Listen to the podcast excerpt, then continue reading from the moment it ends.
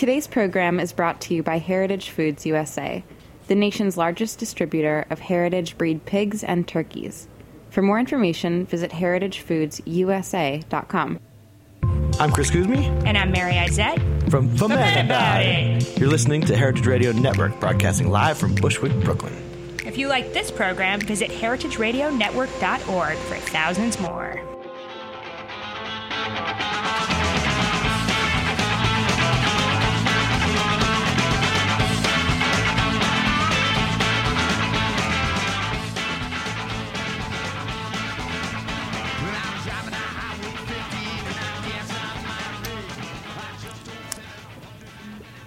Hi. Hi, I'm Denise Herman of Empire of the Dog, sitting in this week for Celia Kutcher on Animal Instinct. Today I'm going to be talking with Patricia Johnson of turtle advocate dot org. Patricia is a certified wildlife rehabilitator in New York State who specializes in native turtle conservation and rehabilitation. In twenty fifteen, she was selected as a fellow by Northeastern Partners in, in Amphibian and Reptile Conservation. Patricia organizes twice-yearly turtle intensives for persons working in turtle conservation, and the next upcoming intensive will be in March at Vassar College in Poughkeepsie. That's not even her day job, because additionally, she and her husband, Mark Michaels, have authored five award-winning books on sexuality, relationships, and tantra. They share their home with three parrots, four cats, and dozens of turtle patients at any given time. Her website is turtle advocate dot org. Please welcome to Animal Instinct, Patricia Johnson. Hey, hey so Pat- glad to be here. It's good to have you here. I'm so glad to have you.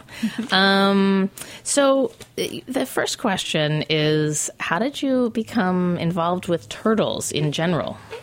Yeah, it, it's a, uh, one of my favorite questions to answer. Um, it's a quite a story. Uh, back in two thousand four, uh, geez, my husband and I were just right in the midst of writing our first book, and um, our parrot Linus um, just went into a screaming fit. I thought, oh my gosh, something horrible has happened to him. I ran into the living room and he was going crazy. And I looked around the living room. I couldn't figure out what was bothering him until I looked out the window.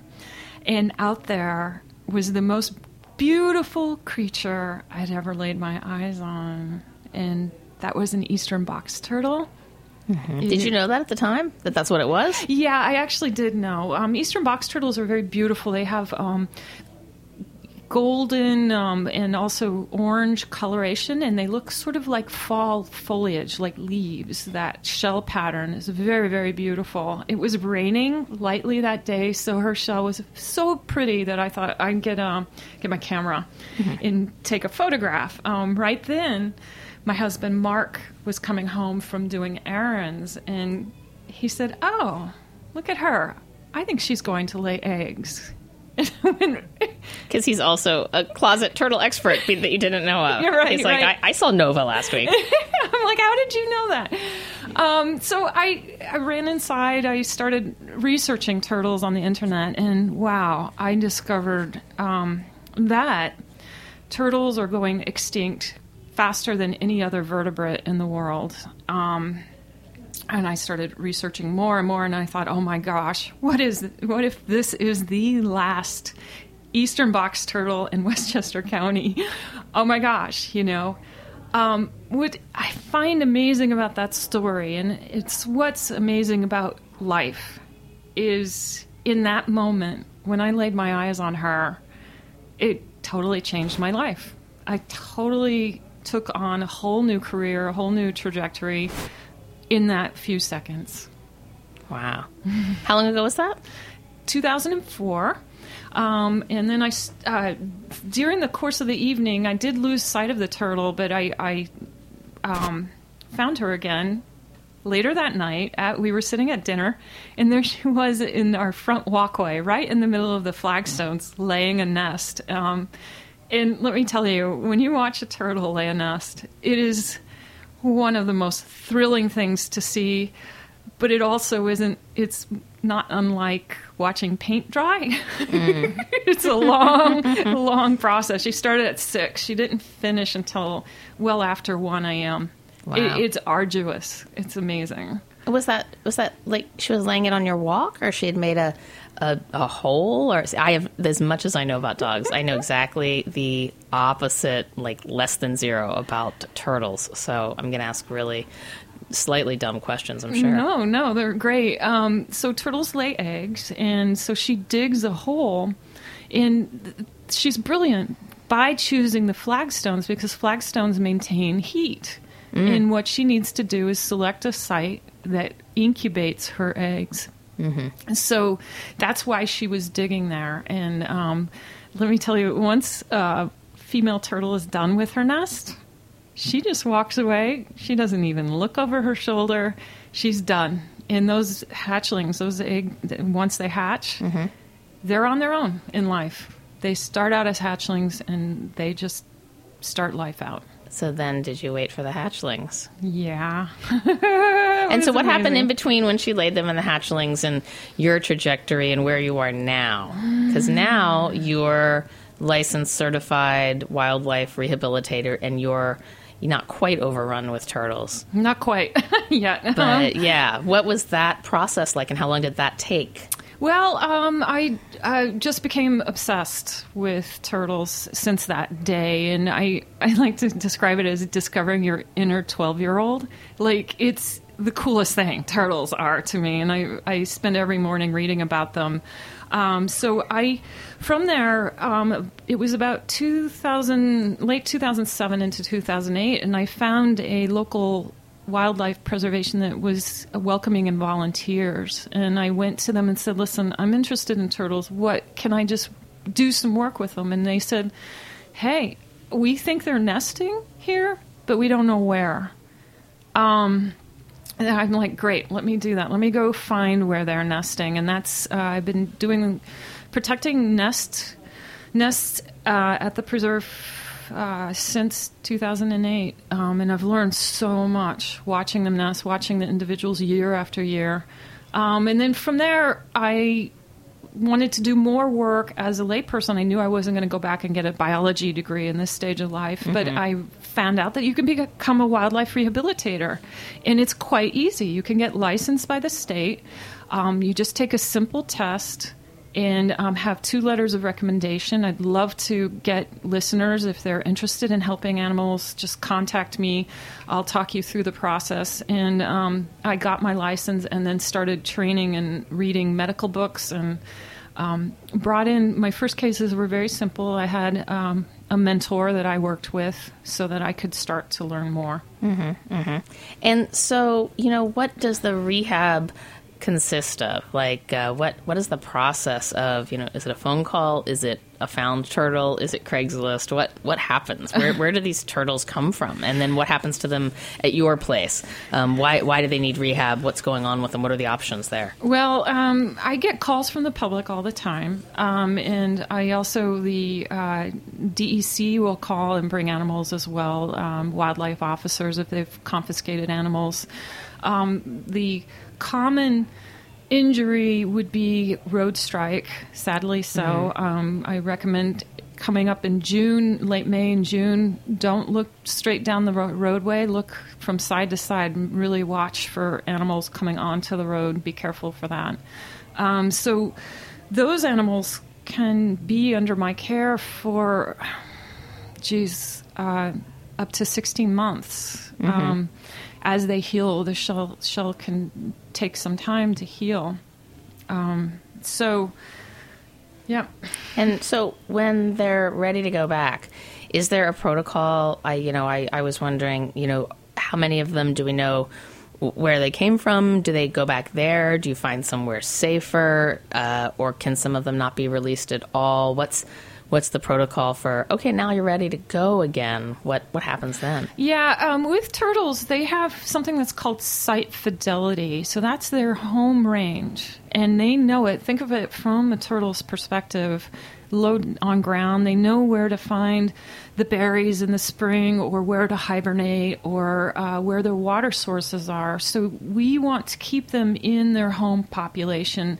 There's also an issue uh, with emerging diseases, so we don't translocate an animal. Mm-hmm. They've, some studies have found that translocated turtles become disoriented and they just start walking and they just try to find their home again. And I think I, I think the public really doesn't really understand that so much, because they think, oh, well, we found him while we were hiking in my park, and my neighborhood is so nice. Let's just take him there. Yeah. And um, they might have given that turtle a death sentence. Yeah. So. And that, that brings us to something I was curious about, because, you know, the, the layperson who isn't in turtle rehab yet, yet till you till you bring them in, um, you know, what, what should someone do if they find a turtle out somewhere? Um, wherever that may be, what are the considerations if I run across a turtle? Should I leave it? Should I inspect it? Should I, uh, you know, I, I obviously don't pick it up and take it home. Yes. That is the, you know, well, generally, you know, that's what I want to know. Is there is there a time where that would happen? Well, there's a lot of answers to that question. First of all, you don't pick it up and take it home because it is illegal. so oh, it is. We can, as unless you're licensed and by the state, you cannot bring wildlife home. So, do not do that. Um, if you want a pet turtle, we'll talk about that later, okay. probably.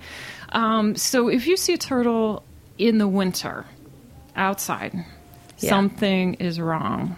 So they shouldn't be on their own out visible in the winter. No, they go into hibernation. They take their long winter's nap during the winter. And if they are out, that means they're injured. So first of all, if do- nothing looks wrong, leave the turtle alone.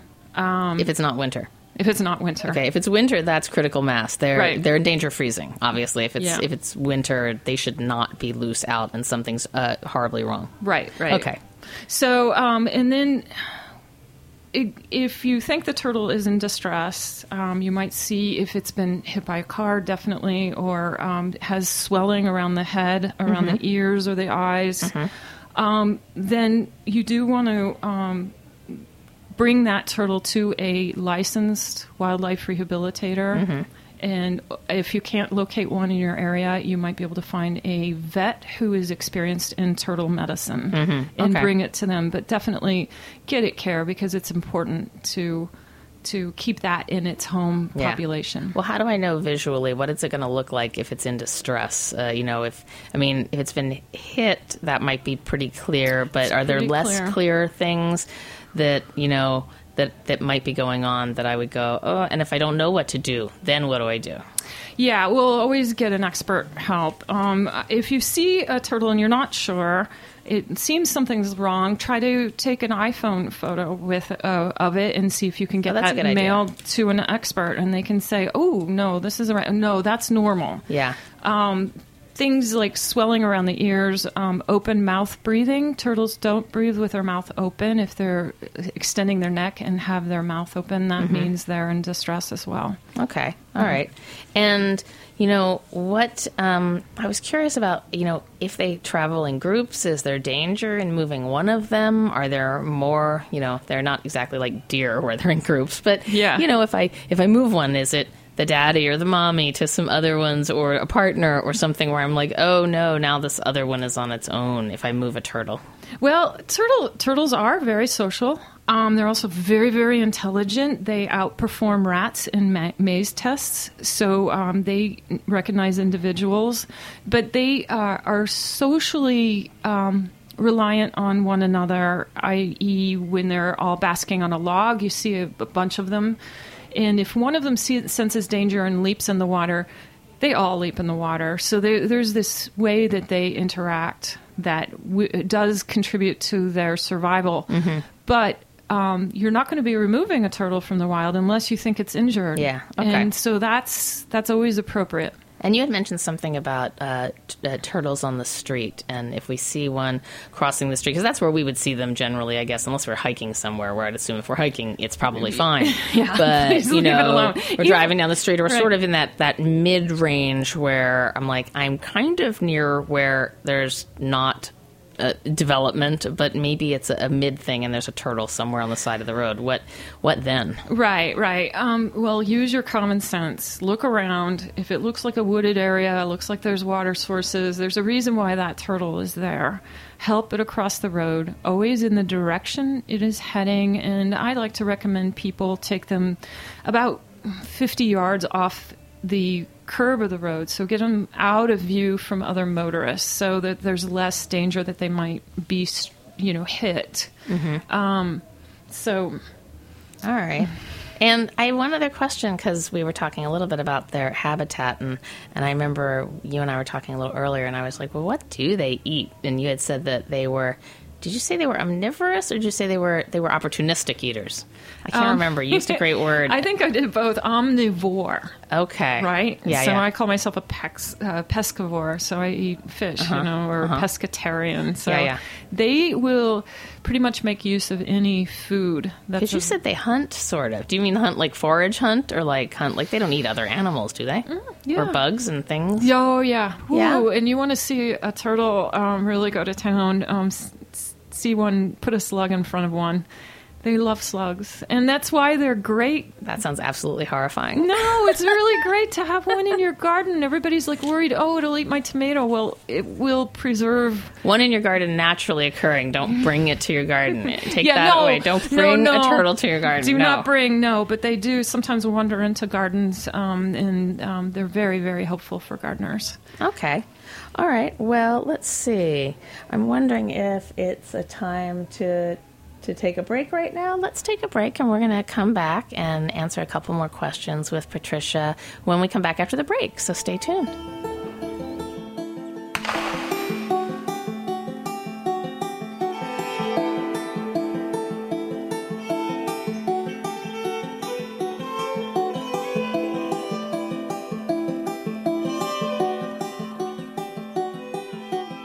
Hello out there. It's Steve Jenkins. I'm with Fairway Markets. White Leghorn, Red Wattle, Bourbon Red, Navajo Churro.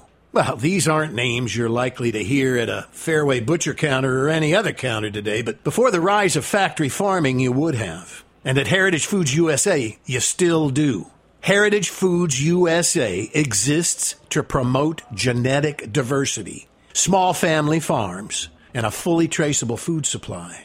You see, we believe the best way to help a family farmer is to buy from them. And Heritage Foods is honored to represent a network of family farmers and artisanal producers whose work presents an immeasurable gift to our food system and to biodiversity. The meat we celebrate, whether it's heritage turkey, Japanese steaks, Berkshire pork, or Navajo churro lamb chops, is the righteous kind from healthy animals of sound genetics that have been treated humanely and allowed to pursue their natural instincts. It's a simple fact. Animals raised according to this philosophy taste better. And as we like to say, you have to eat 'em to save 'em. Visit us at heritage foods u s a dot com for more information. Hello. So we are back with Patricia Johnson, who does uh, turtle rehab and conservation, and we're talking about all kinds of things about turtles. So my next question, um, we've just talked about a lot of wild turtle stuff and finding turtles and what to do and all of that is, are you opposed to turtles or all turtles as pets? What, you know, what is that about as far as turtles as pets? What, what do you think? Well, um, I think they make wonderful pets, provided they're not taken from the wild. Um, there are several breeds that are exotic breeds that are um, bred in captivity and make wonderful pets. And what I want to add is turtles are long-lived. So some of our species in New York City, our, our common snapping turtle and our eastern box turtle, for instance, have been documented to live over one hundred years. Now, what what a wonderful yeah. thing. Yeah, and I'd be lucky to get there, right, what a wonderful that long. Thing. No, so what we have is if you your family decides to bring in a pet turtle, what you have is an heirloom pet. And what do you mean when you say heirloom pet, Patricia?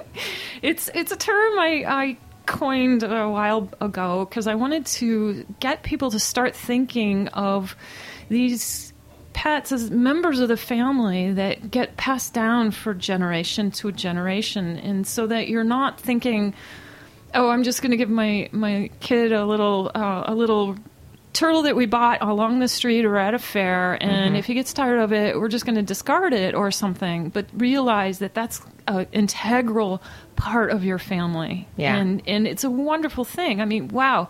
Can you imagine what it'd be like to have your grandfather's boyhood turtle? Like, well, I think it would be lovely. Yeah. You and, and I guess there's I guess there's are there other pets then that would qualify as heirloom pets as well, because there's some that do outlive us. I mean, yes, you um. you already you know you're already you're already down with that because you've got the parrots and the yeah. big the big birds. Hi, yeah, our parrots. We have an Eclectus parrot, a Moluccan cockatoo, and a Umbrella um, cockatoo, and yes, we're prepared for them to last. How old is the time. youngest? Um, maybe fifteen. Um, and the oldest are in their late twenties. So they're very young. Yeah. Yeah. I was like, they're that, very young. That's, that's young. That's why putting training into parrots seems like a good idea. Yeah. Um, so, you know, then that brings us to, is there a mindful way to get a pet turtle? Because certainly, you know, I work with dogs and, um, you know, and I see a lot of other, you know, family pets, and there seems to be, you know, the good, the bad, and the ugly as far as, you know, how do you acquire something? Absolutely. And in uh, pet turtle world, um, that exists as well. Mm-hmm. So what, what I recommend is um, to people for people to hook up with a turtle rescue organization. There are several in New York, or three that I really recommend. Um, one is the New York Turtle and Tortoise Society uh, in New York, and that's N Y T T S dot org.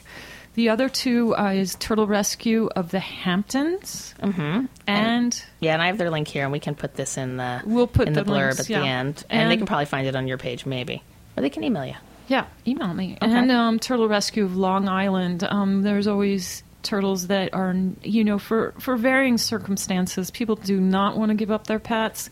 But sometimes they have to. They have to move, um, you know, across overseas or something. And so there's always one that is in need of a new forever home. Yeah. And not unlike, you know, being able to take in a, a shelter cat or dog. That mm. you're like, instead of getting another one, you know, off the street. Um, yeah. And so that brings us to the other question. Because, you know, all I, all, I, all I really know about turtles is, like, the ones that wander through the garden, or the little ones you see down on the street, or the fairs, that kind of thing. You know, we see them a lot on Canal Street and, and things yeah. like that, and they seem itty-bitty cute and very easy. You just, uh, you know, plunk them in a, you know, a pie plate with water and rocks, seemingly. Um, what is the deal with the street turtles? What What's what's going on there? What, okay. do, we need to, what do we need to know about right, those? Right, right. If you've seen a turtle that somebody's selling and it's uh, his shell is under four inches um, in length, it is illegal activity. And this is because um, the turtles can be carriers of salmonella, especially those little green ones, because they're not usually raised. If somebody's breeding them to sell, they're not generally concerned about diseases. They're just trying to produce a lot of animals and make a quick buck mm-hmm. off of them. Now, that little guy is super cute, a wonderful pet, mind you, but he will get to be about nine inches to twelve inches, and you'll need a gallon of water per inch of turtle to maintain it in extensive um, filtration system. Mm-hmm. Now, when people get their pet turtle filtration systems going and their habitat set up, I let me tell you, they can be so beautiful. Really? Um, it can be uh, like a, a fountain system, so they'll have aquatic plants and they'll have water, you know, flowing around, you know, a nice staged area. Even in New York City, people probably dedicate a corner of their living room for their pet turtles. And they are so smart. I was talking to you earlier about how you can um, train them using a laser pointer. And so you can train your turtle to have do tricks, and um, they're really. Um, I'm going to Google turtle show. Turtle later. show, yeah. And I've seen Google them, humane turtle show later. Seen, I've seen people do uh, agility training too. No, I was going to ask you. You haven't seen agility. They don't yeah. seem very agile. Um, yeah, but you don't. I mean, everybody thinks a turtle is slow. Yeah, that's what I said. I was like, well, you know, they're so slow. Like, you know, we hear the tortoise and the hare and that sort of thing, and you're like, no, they're fast. They're, and yes. I was like, tell me about fast turtles. What what's fast a fast turtle? turtle? What makes a turtle move? They. Um, Wow. Um, they, they, well, they don't want to be around you. That makes them move. Oh, so, well, yeah, fear. All right. Yeah. Avoidance. That and, that makes sense. Um, they really can book away if you turn your back. And um, because they're what's called a cryptic species, cryptic means that you're not easily found in the wild, that is the uh, fall leaf pattern yeah. on the turtle. Once that turtle is in a pile of leaves, you're hard pressed to find him again. Yeah, it is so well camouflaged. I heard someone say that they kept track of their turtle, their pet turtle. They would let it out in the yard to like roam around in the sun, and they you know, kept a pretty good eye on it, I heard. Or, or maybe I saw it in a movie. I get real life and movies confused. But I think they taped a helium balloon helium to its balloon. back so they could track it around the yard. So That's, is it. that inhumane, or is that kind of like, okay, as long as you're really watching them, like, you know, it, at least as much as you'd almost watch a toddler? Well, to like, yeah. Because like, they yeah, could right. get out. And they could get out, and um, you don't want to lose them. Um, it's it's very, very sad when people do lose them in, yeah. Yeah, in the winter especially, or, you know, they don't find them for the winter. It's very worrisome. So, do they have a lost and found thing for turtles? Like, I mean, aside from just Craigslist lost and found, I mean, do people really lose their turtle pets? Um, yeah, yeah. they do. Yeah. They do. So I don't know about that. I really need to you research have, You that. have an outdoor enclosure, don't you, for the turtles that you are starting to reintroduce for my, that I've seen? Yeah, and for, they're for my patients. And, and just to be clear, reintroduction is a, a scientific term, so it's not ex- – I, I don't do that. I return turtles to mm. their – so mm-hmm. if they have a physical issue um, that I need to monitor for a little while longer, they go out into that – predator-proof enclosure, mm-hmm. or um, sometimes the uh, aquatics have shell injuries, and nothing better than sunlight. Yeah, that will help that bone and a little more rigorous heal. movement, maybe, so yeah. they can kind of get their agility back. It's not like they can bolt back and forth in your house. No. Little little, little, little turtle, turtle bocce courts where they just run up and down. No. Um, you had told me, and I really want to see this, that for some people that have their pet turtles and with those, like, um, amazing things they do, that there's a Facebook turtle group for, like, pet house turtles. Yeah. Oh, jeez. I mean, I'm sure they can Google it and look Red for it. Red-eared but... slider. Um, geez, maybe owners, red-eared slider. Just search red-eared slider, and you will get...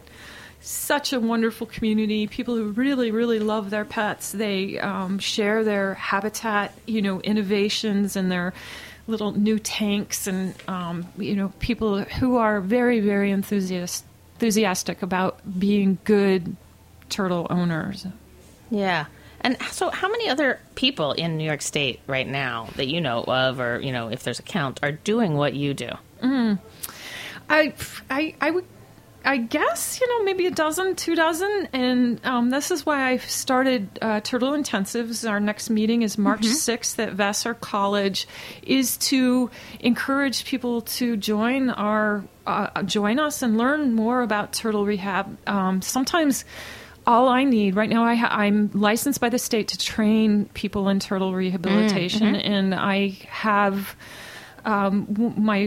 first apprentice is now just caring for three hatchlings. They're easy to care for, all because it's winter. I can't release them, so we. I just have to find somebody who can watch over them, make sure they're eating for the winter, mm-hmm. and then in the spring they're going to be released. So you can start out very slowly, and very small things can make a huge difference. And they know where these hatchlings came from, and they'll release them back there. Because also, yes. if they're hatchlings, have they really imprinted on that area yet? You were talking about how they like kind of know.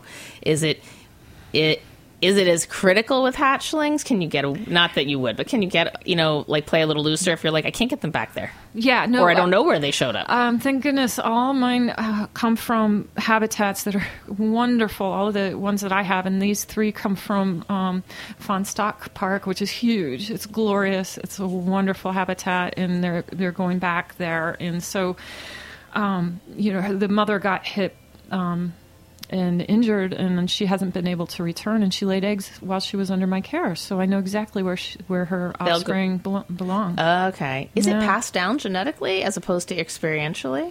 Yeah, well, this is question. Or do you they know? teach each they... other from just other, not the mom and dad, because you said the mom leaves them, but like just from other local turtles, that they're like, do we just kind of follow the trail of another turtle? Right. And it'll go somewhere good. These are all interesting questions, like is there epigenetics in play with mm-hmm. the turtle? Uh, there's also uh, genetics, so you ha- can have a micropopulation that has certain species. Specialties according to their habitat. Even though you can find eastern box turtles in several different states in the U S, you would, you know, maybe one would not be able to survive in the south as opposed to the north. So um, we, just to be safe, always return the animal to where its home population is. And we don't know enough about diseases yet. Yeah. And that is, uh, right now we're living in an era um, worldwide, multiple species, humans included. There's there's um, uh, diseases that are, are spreading. They're jumping. They're uh, boarding airplanes and landing in other countries. And, yeah. and yeah, yeah. you know, we we really want to be careful about that because it's just so little known. So you don't want to ever move one turtle from one area to another. Besides of the um,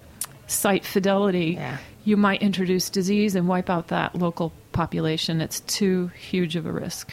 Yeah, yeah. And, you know, I know this this is kind of the, a weird thing, and I brought this up earlier, is the last time I was in New Orleans, they had at a restaurant turtle soup. Yeah. And I was like, mm, no, Patricia's my friend. And I, I try to be an adventurous eater, eater, but less so with meats these days, because I'm like, I don't really need to like another meat. It's probably not helping the earth so much, you know, just a little. And I, you know, was like, no, Patricia would not like that. I'm not going to have the turtle soup. But turtle is food in a lot of places. What, what, what is that about? Is that...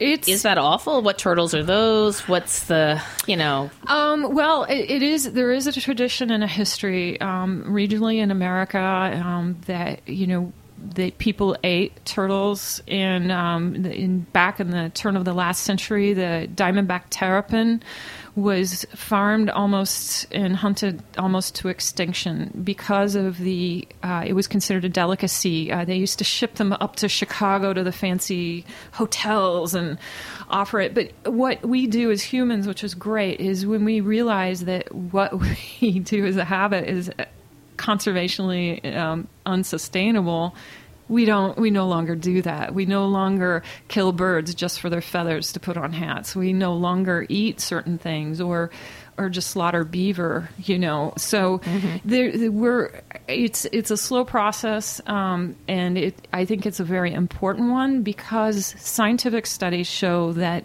taking animals for food consumption out of the wild is completely unsustainable. That population, while you may not see it during your lifetime, will disappear in t- the next few hundred years. Because there's just so many more people eating them, there are animals reproducing in most cases. Right, and their their biology is thus, um, such that um, they depend on long life and a slow life to keep their population going. So if you have a population of one hundred turtles and you lose two adults per year, because of that loss of breeding potential, that population is extinct. It's gone within seventy-two years, and this has been proven scientifically or statistically. So um, we don't want to participate in that. Um, and yeah. um, there are countries in Asia and stuff where they, they've lost, completely lost, they've completely consumed their turtle populations to extinction. Wow. Yeah. So uh, two last questions. One is, is there any prerequisite to take the um, the uh, special course that you're doing at Vassar? Can people just find out about it? Do they have to have any sort of pre-training, or can they kind of roll in and go, I'm just interested, let's do it? Absolutely. We have people with uh, who are veterinarians, field biologists, people with thirty years experience uh, rehabbing turtles, to people just starting. They're just interested. So uh, I really want to keep a mix and keep a conversation going amongst the many communities that are working in turtle conservation. So if you are interested, listener, please just email me, uh, turtle advocate at gmail dot com, and I'll send you all the information. And if you can't make this meeting but are interested in the uh, future ones, just let me know and I'll add you to the announcement list. That sounds great. And if they're interested in any other type of getting involved and they, they can't make that, they can also look at your webpage, uh, turtle advocate dot org. Mm-hmm. And anything else you would suggest for them to do straight away if they're interested after they hear this? Well, I can also talk you through the uh, process of getting licensed as a wildlife rehabilitator. You only have to be sixteen years of age. You pass a test and you have two recommendation letters, and we, it really, you can start out very, very slowly and um, really feel good about doing something important and impacting the future of these animals. Well, that is a great start. Thanks, Patricia. Thanks so much for coming on. We're going to wrap up now, and I just want to thank Patricia again so much. Thank you for coming and enlightening us about uh, these secretive turtles and the, the do's and don'ts uh, of them. So thank you so much, Patricia. Yeah, thank you. It was so much fun. All right, and we'll um, we'll talk to you later. It's my pleasure to be here today for Celia, and she should be back next week. All right, bye-bye.